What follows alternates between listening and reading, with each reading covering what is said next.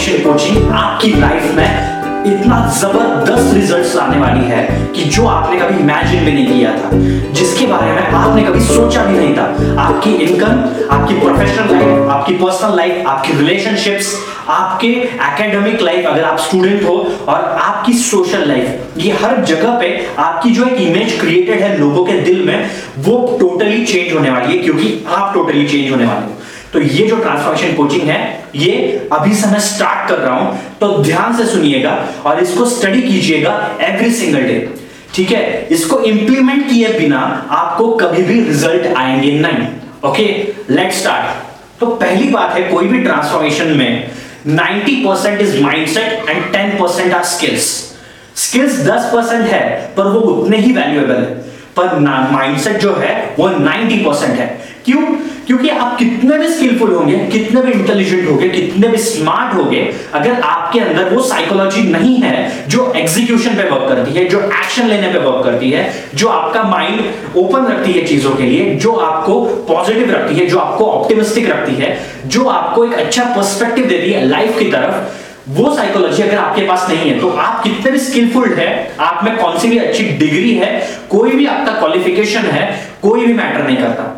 People don't do what they know people do what they feel आप वो नहीं करते हो जो आपको पता है करना चाहिए। आप वो करते हो जो आपको लगता है करना चाहिए। ठीक है? तो ये जो आपको पता है और वो जो आप कर रहे हो, इसके अंदर जो गैप है, वो मैं फिल करने वाला हूँ।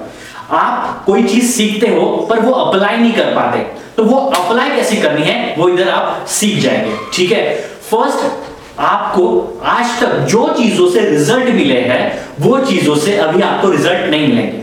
ठीक है? आपको आपके पर्सनल रूल्स जो है सक्सेस के बारे में फाइनेंशियल ग्रोथ के बारे में प्रोफेशनल ग्रोथ के बारे में पर्सनल हेल्थ ट्रांसफॉर्मेशन के बारे में, वो टोटली चेंज करने पड़ेंगे। अगर आप नया गेम खेल रहे हो तो आपके रूल्स चेंज हो जाते हैं, आपके प्लेयर चेंज हो जाते हैं, आपका गोल चेंज हो जाता है, आपका टारगेट चेंज हो जाता है।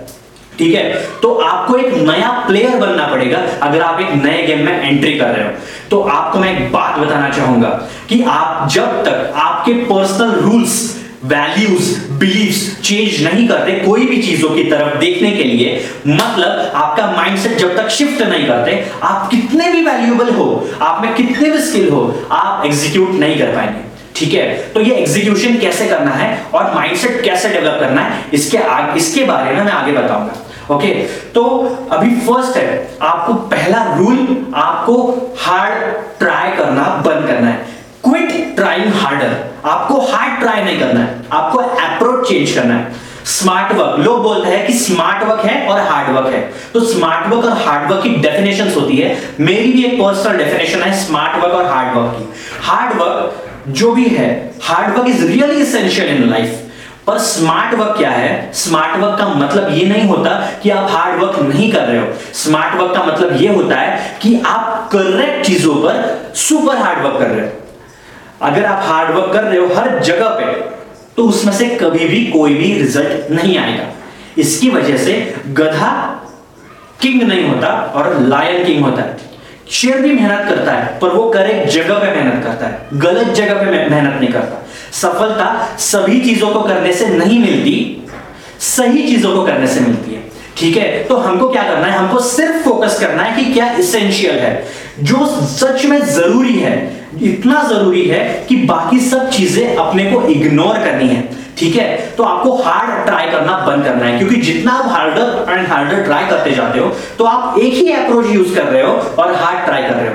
और ये एक ही अप्रोच सालों साल यूज़ कर करके आपके माइंड आपका माइंड जो है, वो अलग पाथवेज के लिए, अलग अप्रोचेस के लिए ब्लाइंड हो जाता है। आपको नए वेज दिखते नहीं है, आपको नई चीज़ें दिखती नहीं है, आपको सब वही पाथवे में दिखता है। इसलिए आपको हार्ड ट्राई करना बंद करना है। More effort is the answer आपको एफर्ट नहीं ज़्यादा लगेगा। आप लेवरेज यूज़ करना स्टार्ट कीजिए। मतलब क्या? मैं आपको एक बात बताना चाहूँगा। एक स्टोरी है। एक पंछी होता है, वो घर में अटका हुआ होता है। ठीक है? वो उड़ रहा होता है और वो देखता है कि कहीं उसको बाहर जाने का मौका मिले। ठीक है? तो वो बहुत कोशिश करता है तो उसको एक खिड़की मिलती है। वो खिड़की पे कांच होता है। तो खिड़की पे वो कंटिन्यूसली अटैक करता रहता है और कोशिश करता रहता है हार्ड वर्क करता रहता है परसिस्टेंट रहता है। बहुत परेशानी कर, करके वो कंटिन्यूसली कोशिश करता है कि वो वो खिड़की खिड़की की कांच को तोड़ के बाहर निकल जाए। बहुत कोशिशें करता है और उसको ऑक्सीजन कम मिलने लगता है। तो वो थोड़ा, वो हाइपोक्सिक होने लगता है, उसके ब्रेन के अंदर ऑक्सीजन की कमी आने लगती है और वो थोड़ा डाउन होने लगता है। वो तो भी बहुत कोशिश कर रहा है, बहुत कोशिशें कर रहा है, ठीक है? पर एक बात मैं आपको बताना चाहूँगा। वो खिड़की से सिर्फ़ दो फुट के, दो फुट के रेंज पर एक दरवाज़ा पूरा ओपन है। और ये दरवाज़ा वो पंछी देखता ही नहीं है। क्यों नहीं देखता है? क्योंकि उसको लगता है कि मैं ये जो पाथवे चूज़ किया हूँ, ये परफेक्ट है। इधर ही मुझे हार्ड वर्क करना है। I have to keep trying harder and harder and harder तो वो हार्ड वर्क करते रहता है, करते रहता है और वो उधर मर जाता है। पर वो दो फुट बाजू में जो दीवार होती है, जिसके बाजू में जो डोर होता है, वो उसको दिखता ही नहीं है। और वो दरवाज़ा उसको दिखता नहीं है। जो खुला हुआ है, इसकी वजह से उसकी मौत हो जाती है।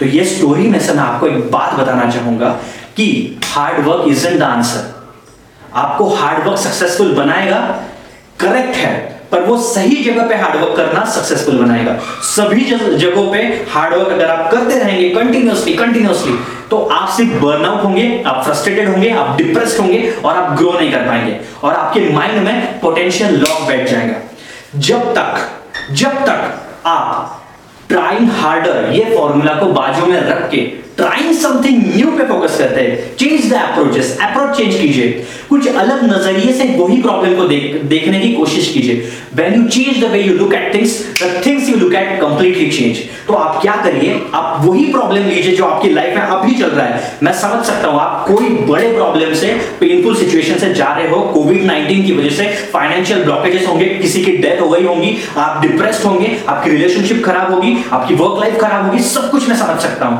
पर आप वही प्रॉब्लम को कुछ अलग नज़रिए से देख के देखिए, आपको ऐसे सॉल्यूशंस मिलेंगे जो कभी आपने ज़िंदगी में सोचे भी नहीं होंगे। तो मैं आपको इतना ही बताना चाहूँगा more hard work more effort is an answer less is always more second बात है कि try different and new approaches और पागल हो जाइए नई चीज़ें करने के लिए। पुरानी चीज़ों को गिव अप कर दीजिए। Let go and release old methodologies thank you so much